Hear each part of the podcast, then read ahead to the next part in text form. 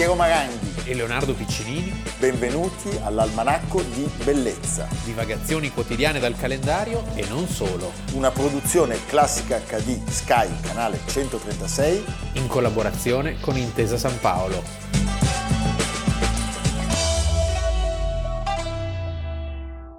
Almanacco di Bellezza, 23 agosto. Leonardo Piccinini. Piero Maranghi. Prima di iniziare noi... Ti, ti sei tolto la barba? Hai visto che c'era ieri? Io invece eh, E, è sono- e ho cambiato anche la maglietta. Sì. No, eh, ecco, vogliamo rassicurare il pubblico perché sono arrivate lettere di protesta. Siccome qualcuno ha ipotizzato, ci sono delle illazioni, c'è una ricerca, c'è un'indagine sul fatto Sì. che l'almanacco non sia in diretta. Ci sono dei veleni. E invece noi siamo sempre qua. Sempre. Voi vedete che spesso abbiamo la stessa camicia, ma sotto noi ci cambiamo. Certo. Le calze, i calzini. Ah, pensavo la canottiera. La canotta. Ah, sotto no, sotto la camicia, sotto la maglietta, la blu- sotto la blusa. No, va bene. Noi con il solito consueto snobismo, oggi facciamo gli auguri con 22 giorni di ritardo. Sì, beh, meglio, che- meglio eh. tardi che mai. Eh, a una nostra appassionatissima telespettatrice, nata a Piacenza il primo di agosto, che si chiama Stefania Tosi. Ah. E lei ha una passione sfrenata per la montagna, fa delle gite col marito, Bene. per i dolci, Giusto. e, e questo è E un quindi invito, questo, questo, è un invito, dire, anche noi. ecco, quindi se dovessero arrivare noi. i dolci, e per l'almanacco di bellezza. Quindi auguri Stefania, Brava, l'anno Stefania. prossimo Stefania Tosi, Saremo puntuali. saremo puntuali Sì. e poi andiamo a Piacenza. A Piacenza si va sempre molto Con, con volentieri. grande gioia, non Sì. solo per le caramelle, anche per le cose belle di Piacenza. Le caramelle sono Sì. i tortelli. Sì. Va bene. Possiamo iniziare la puntata, è una puntata che inizia forte, molto forte. Noi eh, ci caliamo in quel momento leggendovi un passaggio del Corriere della Sera dell'epoca. Un gravissimo fatto di sangue è avvenuto ieri, quindi 23 agosto 1923, ad Argenta. Verso le 23 l'arciprete Don Giovanni Minzoni, di anni 38, uscito dal cinematografo, si avviava verso la propria abitazione quando, giunto in una località un po' deserta, venne aggredito da due sconosciuti, uno dei quali gli assestava un terribile colpo di randello alla testa, ferendolo gravemente. Quindi gli sconosciuti, svoltata una stradicciuola, si dileguarono nel buio. Intanto sopraggiungevano alcune persone che accompagnarono l'arciprete a casa. Un medico tosto arrivato al capezzale di Don Minzoni constatò che il suo stato era gravissimo e infatti, senza aver pronunciato parola, dopo un'ora di agonia, il povero sacerdote moriva. È una storia tremenda, una storia anche un po' dimenticata, diciamo, anche dalla stessa Chiesa, perché eh, di- di- il processo di beatificazione a Don Minzoni, che è un vero, diciamo, martire, un martire. partirà questo ottobre. Sì. Io ricordo che nel Hanno 1990... scelto il mese giusto, mi viene da dire. Sì, No, il mese di ottobre. eh, sì, sì. Nel 1990 il Papa, che era allora Giovanni Paolo II, andando a- ad Argenta, passando da Argenta, chiese all'arcivescovo eh, di Ravenna, Ersilio Tonini, perché non avete mai iniziato la pratica di beatificazione? Effettivamente, diciamo, la Chiesa con un certo ritardo oggi si sta muovendo. Certo, in tutta Italia esistono vie, piazze, strade dedicate a a, Don, a Don Minzoni. Giustamente. Noi sappiamo che durante la guerra civile i caduti religiosi sono stati moltissimi, 190 per mano dei fascisti, 120 per mano dei tedeschi e 120, si calcola forse di più, per mano dei partigiani. Negli anni in cui il fascismo invece arriva al potere, il solo prete martire sembrerebbe essere lui. Poi se stiamo sbagliando il pubblico ci correggerà Certo. e noi faremo ammenda e saremo contenti di farlo. Lui era nato il 29 giugno del 1885 a Ravenna. Il padre era un ferroviere locandiere Sì, e lui viene ordinato sacerdote nel 1909. È una figura atipica perché è- Sì. era veramente un personaggio con uno spessore non soltanto spirituale, ma anche umano, politico, intellettuale davvero profondo ed è la ragione per cui lui poi finirà al martirio. Certo, c'è un modello per l'attività così attenta al sociale di eh, Don Minzoni che è quello del cattolicesimo sociale che all'inizio del Novecento viene visto con grande fastidio dalla Chiesa, dal Vaticano, soprattutto da Leone XIII e Don Romolo Murri è il personaggio più importante di questo mondo che sarà scomunicato addirittura e sarà riaccolto da Pio XII nella Chiesa solo nel 1943, un anno prima della morte. Don Romolo Murri è un personaggio molto importante, di lui Don Sturzo dirà fu Murri a spingermi definitivamente verso la democrazia cristiana. Quindi è un cattolicesimo che ha una forte attenzione non solo verso la dottrina, ma anche per l'organizzazione della società e della collettività. Chiaramente l'organizzazione della società da parte della Chiesa poteva cozzare, ed è questo è stato eh beh, certo. il problema vero, con l'organizzazione della società da parte del fascismo. E noi stiamo parlando, abbiamo proprio citato Argenta, Argenta sì. ci fa subito pensare a quella zona del Ferrarese dove sappiamo Italo Balbo, lo abbiamo raccontato non molto tempo fa, e tanti altri eh, squadristi operavano con violenze inaudite e certamente il fatto che questo fosse un importantissimo centro agricolo della provincia appunto di Ferrara anche se eh, religiosamente di Ravenna, dipendeva da Ravenna e dipende tuttora da Ravenna. E eh, avrebbe inevitabilmente creato dei problemi rispetto a una figura che fin da subito seppe distinguersi per la sua capacità organizzativa, il fatto che Don Minzoni divenne prestissimo un punto di riferimento per tutti coloro che non si riconoscevano nel nuovo ordine. Allora, lui nel 16 va in guerra, torna a casa tre anni dopo con una medaglia d'argento al valore militare per il, per il soccorso e il conforto prestato ai feriti e, e poi anche perché proprio sul Piave, combatte, combatte. Sul, sul Piave lui combatte, impugna il fucile e si mette, pensate, alla testa di una pattuglia di arditi, all'assalto quindi contro gli austriaci. E eh, in quell'occasione riesce anche a liberare due prigionieri italiani che erano stati catturati. È uno tosto. Era uno tostissimo. E poi la Romagna e i dintorni, lo sappiamo, non è soltanto la terra di Italo Balbo, ma eh, noi siamo stati recentemente in quel luogo meraviglioso di Santa, Santa Sofia. Sofia. che è una Romagna anomala. Anomala. Mezza Romagna, mezza Toscana. Però è la terra dove era nato il Duce, per certo. cui insomma... Tant'è che è provincia di Forlì eh. proprio da un centinaio di anni per quel motivo lì. Quindi sappiamo che il biennio di reazione a quello cosiddetto rosso, quello nero, lì ha visto un livello di, di, di, brutalità e di violenza davvero sconvolgente. Questo momento storico è raccontato molto bene nell'M di Scurati. Sono d'accordo, e anche consiglio. nello spettacolo sì. teatrale che ne ha tratto, tratto Popolizio. Certo. Proprio è fotografato in maniera... Perché si capisce molto bene, siamo nei primi anni del fenomeno fascista di potere, di governo, e quindi si possono già però prendere benissimo le misure di quello che sarà senza aspettare Matteotti, ecco. Ecco, bravo.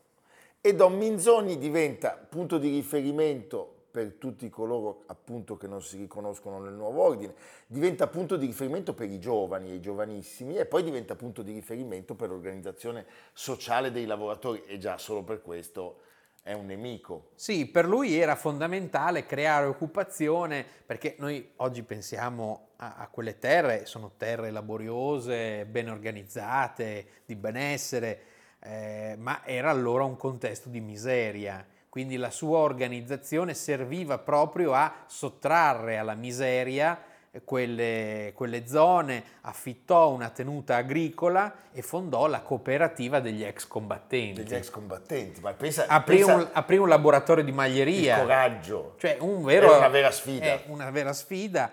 Diede impulso alla biblioteca, quindi lavoro e cultura e eh, si mise ad aiutare tutte le famiglie in difficoltà di qualunque colore politico fossero, certo. perché come si vede poi non è che fosse una personalità particolarmente orientata. No. E soprattutto, e questa è la, la molla che fa scattare la reazione, ad aprile fonda questo movimento giovanile di sostanzialmente di simil scout. Bravissimo. E si iscrivono subito in 70. In 70 non, che non fanno i balilla. Che non fanno i balilla. Tant'è che gli esponenti fascisti proibirono ad alcune famiglie di mandare da lui i propri figli. I propri figli. Poi c'è l'adesione al Partito Popolare e la denuncia pubblica della responsabilità fascista nell'uccisione di Natale Gaiba, che era un sindacalista socialista. Allora lui a un certo punto scrive una lettera e eh, di fatto eh, manifesta la sua intenzione di passare a un esplicito impegno politico per battersi contro tutto quello che vede e che giustamente non può più tollerare. E tutto questo lo fa diventare il punto di eh, riferimento degli antifascisti. Per forza di cose. Ed è la sua condanna a morte. Oggi sono i cent'anni, ricordiamolo, perché oggi eh, il cardinale Zuppi, eh, il presidente della CEI, l'arcivescovo cardinale eh, di Bologna, Matteo Zuppi, eh, celebra la messa nel Duomo di Argenta, dove sono state traslate anni fa le ceneri del sacerdote. Dopodomani, il 25, arriva ad Argenta Mattarella. Beh. Quindi diciamo c'è una certa coerenza e importanza in questa celebrazione. No, anche noi per una volta facciamo il centenario, giusta, sì, giustamente. E anche l'almanacco, anche l'almanacco. si parva licet, eh. e come ha dichiarato appunto Zuppi, eh, ha parlato di una santità attuale per Don Minzoni e Don Milani, esempi di preti che hanno resistito al male e creato il bene in situazioni tanto difficili. Ricordo che eh, nel suo diario il sacerdote aveva scritto a cuore aperto con la preghiera che spero non si spegnerà sul mio labbro per i miei persecutori, attendo la bufera, la persecuzione, forse la morte per il trionfo della causa di Cristo. La religione non ammette servilismi, ma il martirio. Tra l'altro il Corriere che abbiamo citato prima è ancora il Corriere di Albertini, quindi è un Corriere contro, sì. eh, contro il, il, il regime e nell'articolo, proseguendo, leggiamo che si adombra la possibilità che tutto questo sia nato nei dissidi che dividono il mondo degli esploratori cattolici creato da Minzoni e appunto quello dei giovani fascisti eh beh, avanguardisti. Noi non, certo. ci, non, ci, dobbiamo dimenticare che abbiamo avuto i Balilla in Italia. Abbiamo avuto i Balilla, i figli della lupa, oh, okay. eh, la GUF. Senti, la voce repubblicana nell'agosto del 24 lancia il sasso e, e, butta lì il nome di Italo Balbo. Sì. Le indagini fino allora erano proseguite un po' fiaccamente. Boom. Boom. Lui era comandante generale della milizia, Tant'è che cosa succede? Che Balbo querela il, il, giornalista e porta a processo la voce, e però siamo nel 24, quindi siamo in mezzo a Matteotti, all'Aventino.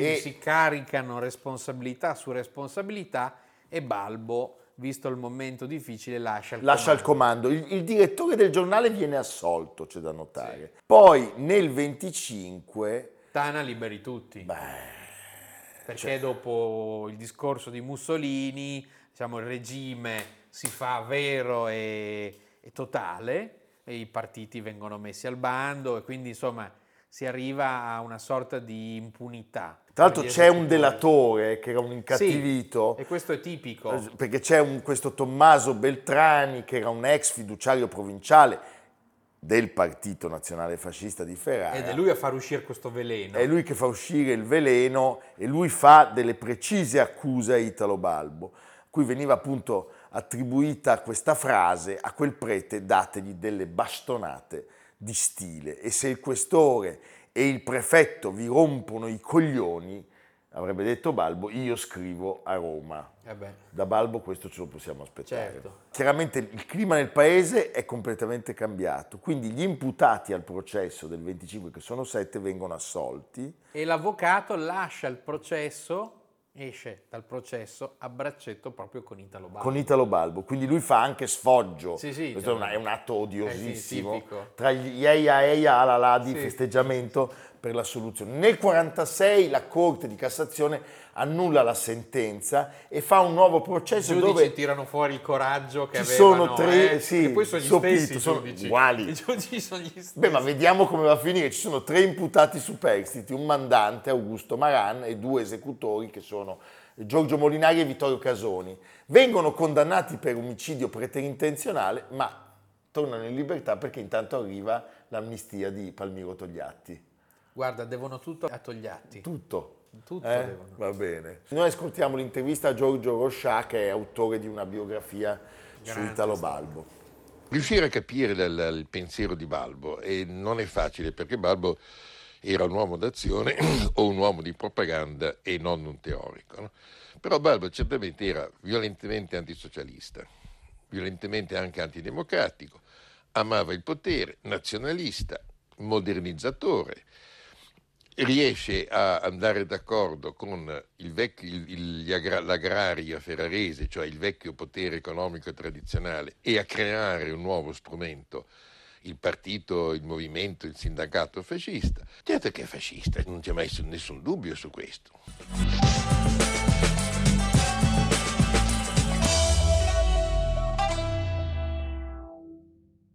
Pochi giorni fa abbiamo raccontato una bellissima storia biellese. Questa è una storia che nasce a Biella per trasferirsi poi a Novara. L'intraprendenza biellese. Ed è una bellissima storia italiana perché la geografia in Italia di fatto porta il suo nome.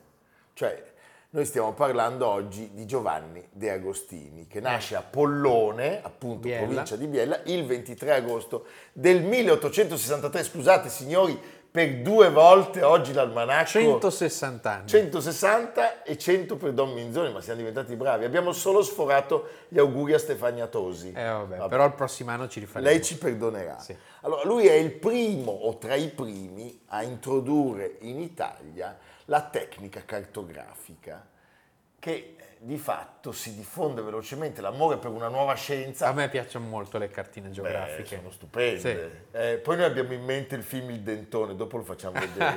eh. Quando dice lo Yarmouk all'esame dove voglio... Lei ha sbagliato!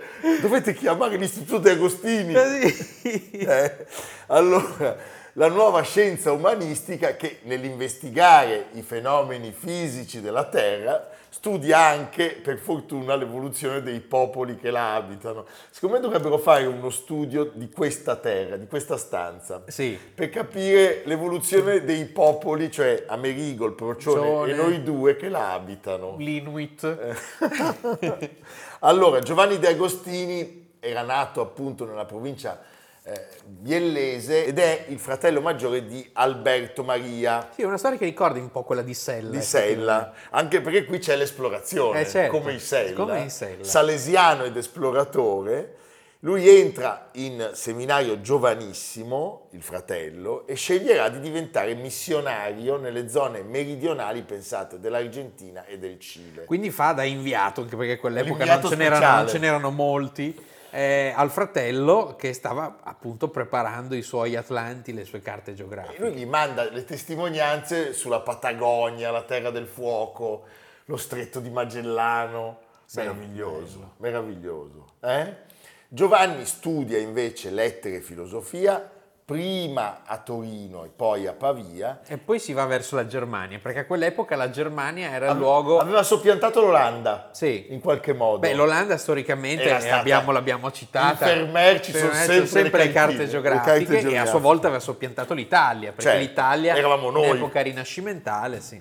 E quindi va a Berlino perché deve studiare con Heinrich Kiepert, che era un luminare della scienza cartografica, già molto famoso allora per i suoi studi sull'Asia minore. I tedeschi vanno in Asia Ah, minore. va sempre lì. Eh. Sì.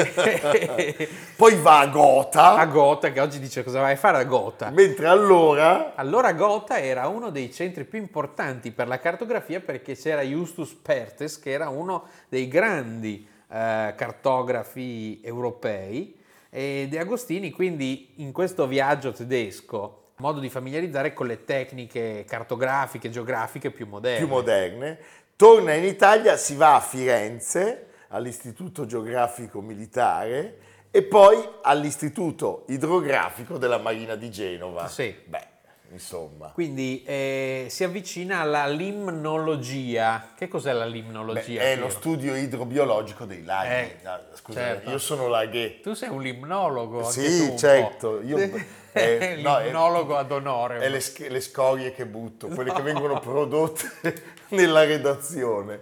Allora, lui farà delle ricerche molto importanti sui laghi italiani. Ricordiamo la provincia di Novara, che è quella dove insiste appunto il mondo dei De Agostini, eh, può contemplare, diciamo, il lago maggiore, la sponda nobile, quella piemontese, anche se batte il sole di più su quella lombarda. O almeno poteva, perché Poteva. sulla provincia di Verbano.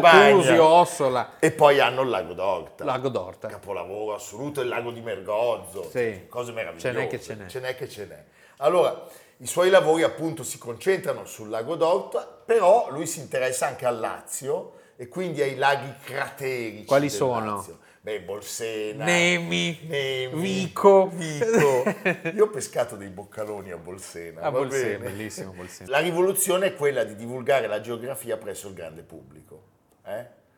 E quindi lui si lancia nell'editoria e nel 1900, anno 1900, crea Como l'Istituto Cartografico di Como, che poi verrà sostituito perché è uno insomma, sempre pieno di iniziative appunto dal famoso Istituto Cartografico Italiano del dottor De Agostini. Quindi nasce la De Agostini esattamente all'inizio del secolo. Questa nuova impresa nasce a Roma.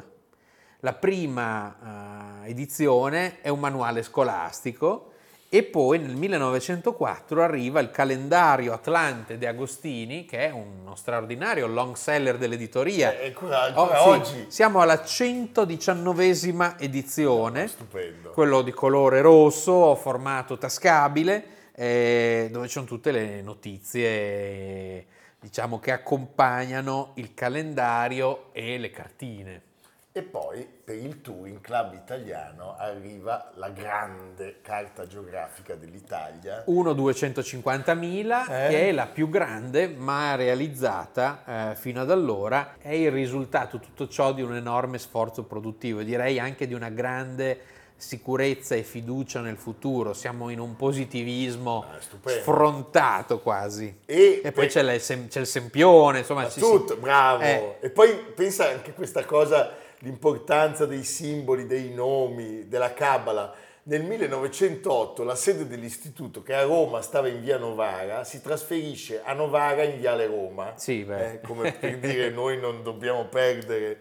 Lui era un piemontese e chiaramente aveva molti buoni rapporti con gli industriali Sì. locali e qui lui, appunto il sempione quindi cioè, ci si avvicina verso il nord il mondo il mondo che germanico gli aveva insegnato tanto eh, e eh, la sua, la sua collaborazione per la strumentazione necessaria eh, con i tedeschi continuerà. Era più comodo. Eh beh, certo. Allora, lui diventa maestro nelle incisioni cartografiche su pietra e rame e eh, nel 1920 eh, però lui è costretto di fatto a lasciare la sua creatura. perché le cose non vanno bene dal punto di vista economico, accumula dei debiti, quindi è costretto a passare la mano all'attività ai, ai mitici fratelli, Fratelli Borolli, Borolli. che controllano ancora oggi Marco eh, Drago. Drago, la, la- la casa editrice. e che sono profondamente legati al territorio Sì. di Novara.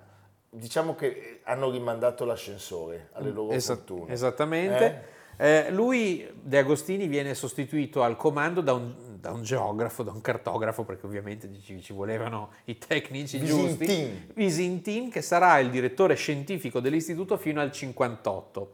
E Visintin è l'autore del primo Atlante mondiale italiano, il grande Atlante geografico.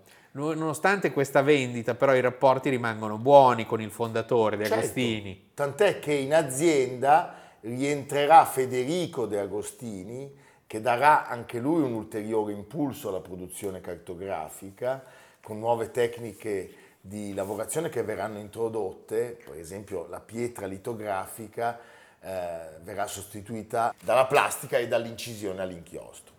E Federico, viene, Federico De Agostini viene anche ricordato per aver guidato una spedizione, vedi che qua si torna al mondo dei Sella, eh, in Venezuela divenuta famosa per la scoperta della più alta cascata del mondo, che è il Salto Angel. il Santo Angel e ricordiamolo, la- questa splendida famiglia, la famiglia De Agostini, nel 63 vede un ulteriore contributo all'interno appunto eh, di questa impresa da parte di Giovanni Gabriele De Agostini.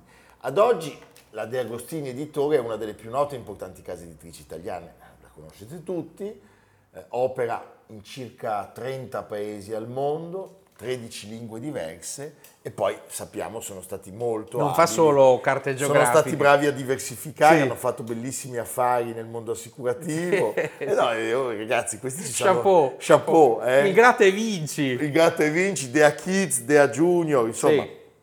eh, se vogliono dare una mano anche a Classica HD E Almanacco. e all'Almanacco noi li accogliamo Sì, eh, a braccia con- aperte. con, eh, con- con- con grande entusiasmo. Concludiamo ricordando che Giovanni, dopo aver abbandonato l'azienda, comunque fonda un istituto simile a Milano nel 28 e si spegne a Milano il 21 novembre del 1941. Chapeau Giovanni De Agostini. Leonardo, il nostro pensiero, anche grazie alle cartoline che abbiamo ricevuto da una nostra beniamina Margherita Bonaudo, va a tutta la comunità di Bardonecchia Sì. dopo il disastro, perché Margherita ci ha mandato a te e a me Vedi, separatamente. che precisa. Brava. Grazie Margherita. La, la mia, eh, è- quella lì è la mia, scusa. Ecco, Ecco. vedi, già Margherita si era. Allora noi mandiamo un pensiero a tutta la comunità di Bardonecchia. E all'Alta Valle di Susa, sono posti meravigliosi tra l'altro. A Bardonecchia dove si va in Francia attraverso il Fréjus da una parte e il Monginevro dall'altra. Il Monginevro, un passo meraviglioso. Cesana, Claviere. Cesana è lì? Cesana è lì, Hai capito? perché tu sei esperto di Cesana. Cesana, Sì. cosa, cosa hai fatto a non fai parlare. Va bene. Va bene. Tutti in Val di Susa. Tutti in Val di Susa, assolutamente, e tutti col cuore a Bardonecchia. Evviva. Ci vediamo domani.